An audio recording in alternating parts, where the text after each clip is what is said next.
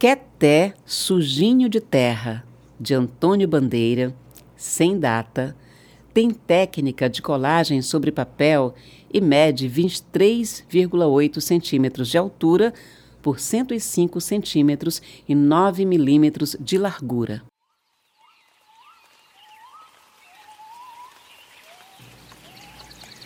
A obra lembra um mapa retangular de um espaço imaginado, cheio de cores fortes, feitas com colagem de papéis recortados. Podem ser notadas formas diversas que compõem este espaço e que criam com seus recortes desenhos de ocas, animais, lagos, o que parece ser uma tribo de um outro tempo criado. O mapa é composto por várias cores chapadas, sem nuances de tons, tudo em detalhes e sem sombreamento, principalmente vermelho e marrom.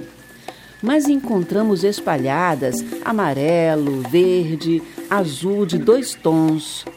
Esta espécie de mapa retangular parece que seu papel foi dobrado e percebemos várias cenas que acontecem ao mesmo tempo, como uma vila cheia de vida e movimento por toda a disposição da obra.